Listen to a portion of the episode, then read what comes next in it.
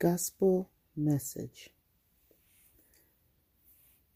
In the book of Galatians, chapter 4, we are given the explanation of a very interesting event that happened in the book of Genesis, in the story of the life of Abraham, Sarah, Isaac, and Ishmael.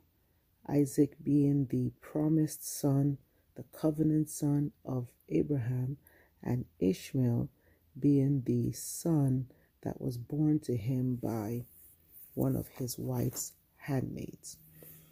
So, before I go into the story, today is Friday, the 15th of April 2022, and today we commemorated Good Friday, which is the day symbolic of when our Lord and Savior Jesus Christ was crucified on the cross at Calvary. And these are the, this is the day leading up to when we shall celebrate his resurrection, which is going to be Easter Sunday.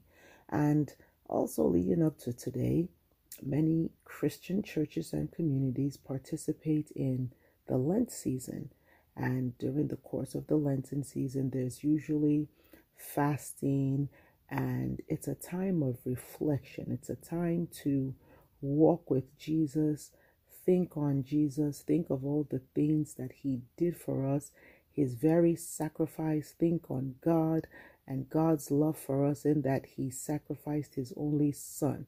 And again, this is a time where it's very important that we read our Bibles yet again, read the stories yet again, so we can have the Lord communicate to us what He wills us to see concerning the life and death and resurrection of His Son, our Lord and Savior, the propitiation for our sins. So it's never something that should become routine, even though we do it year after year after year by God's grace, because as long as our hearts are open to receive from God, there's always more that He can reveal to us, there's always more that He can tell us.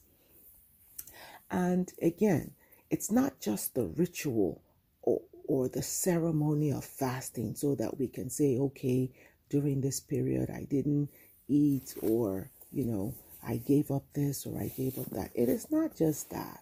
It is not just the the the the walkthrough of Lent. There has to be a takeaway because again, if our hearts are set on God, God will always reveal to us that which we desire to understand of His Word, to understand of His nature, to understand of His personality.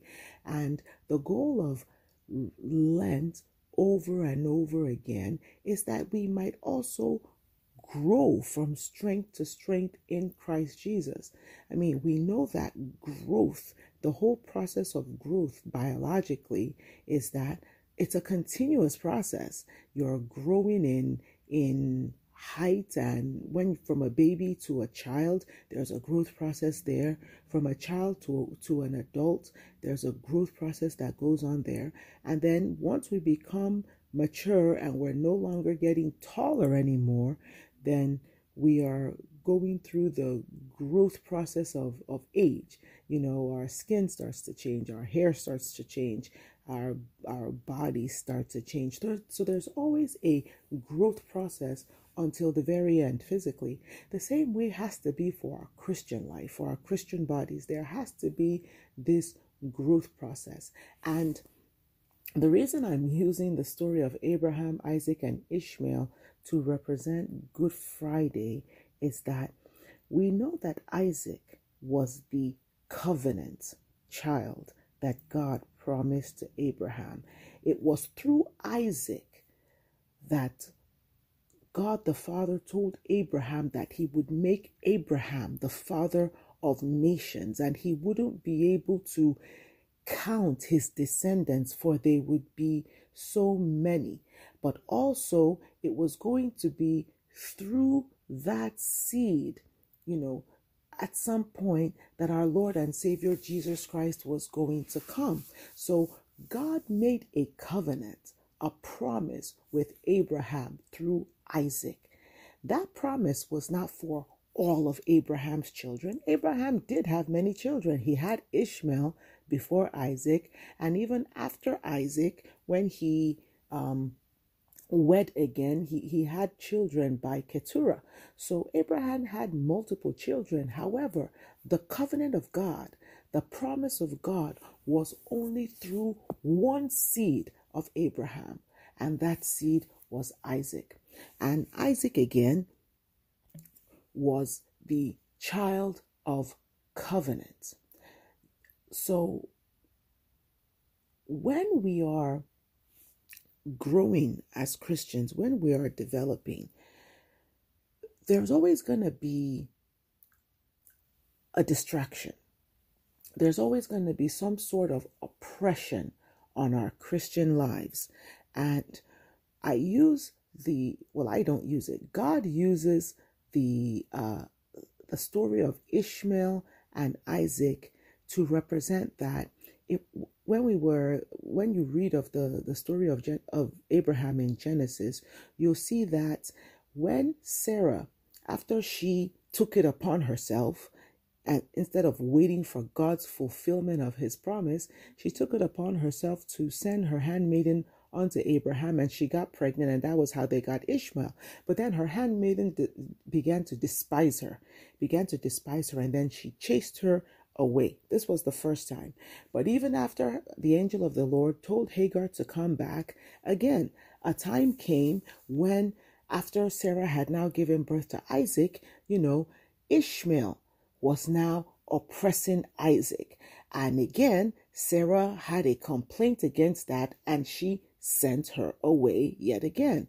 And the Lord told Abraham, because Abraham was grieved by the fact that Sarah was sending Ishmael and his mother away. And but the Lord told Abraham to hearken unto his wife. He said, Don't fight it, listen to it, and do as your wife says. And one could look at that from a very you know, earthly point of view and say, that's not fair. You know, why would Sarah be so mean to her handmaiden? After all, that is Abraham's son. That's Abraham's child. So it wasn't right. It wasn't fair. But think of what I said before there were two children.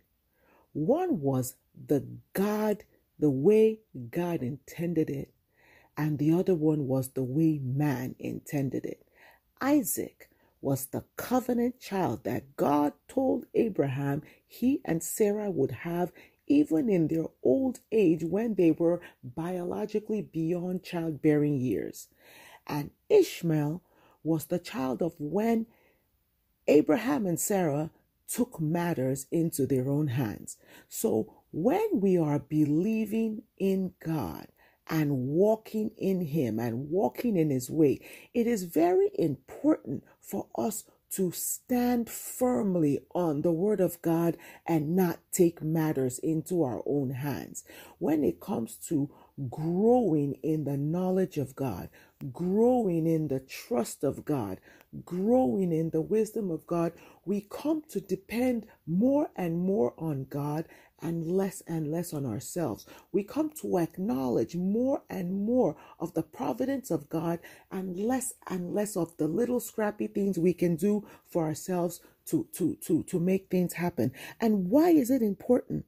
Galatians 4 from verse 22 says, For it is written that Abraham had two sons, the one by a bondmaid and the other by a free woman. But he who was of the bondwoman was born after the flesh, but he of the free woman was by promise. Which things are an allegory, for these are the two covenants one from Mount Sinai with gendereth bondage, which is Agar. For this Agar is Mount Sinai in Arabia, and entereth to Jerusalem, which which now is and is in bondage with her children but jerusalem which is above is free which is the mother of us all. You know it says the bondwoman the, the child of the bondwoman cannot abide with the child of the covenant, the free woman, because the child of the bondwoman, as Ishmael did prove, will oppress the child of the free woman. Where again, when Abraham and uh, when Isaac and Ishmael were playing together or were in the same area, Ishmael was was was oppressing Isaac, and that was why he had to be sent away. And if you take this to our spiritual lives, there comes a time when the things of this world that we attach ourselves to, the man made things, they will now start to oppress the Christ life in us. The Christ life in us is the child of covenant. Because when Jesus Christ died, and rose from the dead, he gave us new life. So, this new life is the new life that we live, and we are to put to death that old life. That old life is represented by the child of the bondwoman, and the new life is represented by the promised child, the covenant child, which is Isaac. They cannot coexist because one will oppress the other. So we have to cast out the child of the bondwoman.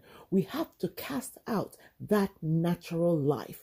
We have to cast out the life that we have established by our own hands, by our own means, by our own wisdom, by our own intelligence, by our own cunning. We have to cast it out because that is not the covenant child. The covenant child is the child birthed in us through the life of Jesus Christ. This Christ life is the covenant child. And that is the one that God has spoken of that will say, This is the one that will lead us to life everlasting. The other one will forever keep us in bondage. That is why he is the child of the bondwoman. So when you go to the Word of God, you see that things are factual, but yet they are also allegorical in the sense that God is giving us the the the representation of the old life and the new life, the man made life and the God made life, the bondage life and the free life. The free life, the God made life, the new life are all this life of Christ that when now that Christ is going to be resurrected again, he's already resurrected, but we're just commemorating it. It's just a reminder to us that it is this life of Christ that has to be the dominant life within us. We have to cast out continuously whenever he rears his head that natural life. We have to remind that natural life you are no longer welcome here. I cast you out. And that natural life has to go. The Bible says we are a new creation. Old things have passed away. The natural life has passed away. All things have become new. And this is the Christ life. So the two lives again are represented by the allegory of Isaac and Ishmael. Ishmael is the natural life, and Isaac is the covenant life. Ismael, Ishmael is the child of the bondwoman, and Isaac is the child of the free woman, the covenant mother. And so, as the Bible told them to cast out the son of the bondwoman, so we too have to cast out this natural life so it does not oppress the Christ life within us. We cannot serve God and serve mammon, as the Bible says. We have to make a choice. We have to take a stand. So, who will we choose?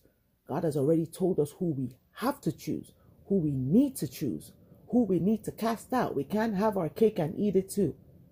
So, as we as they were told in the in the days of old to cast out the child of the bondwoman, we also have to cast out this natural life so that the covenant life, the life of Christ, will live and reign and dwell within us. And may we continue to grow in grace and in the knowledge of our Lord and Savior, Jesus Christ. Amen.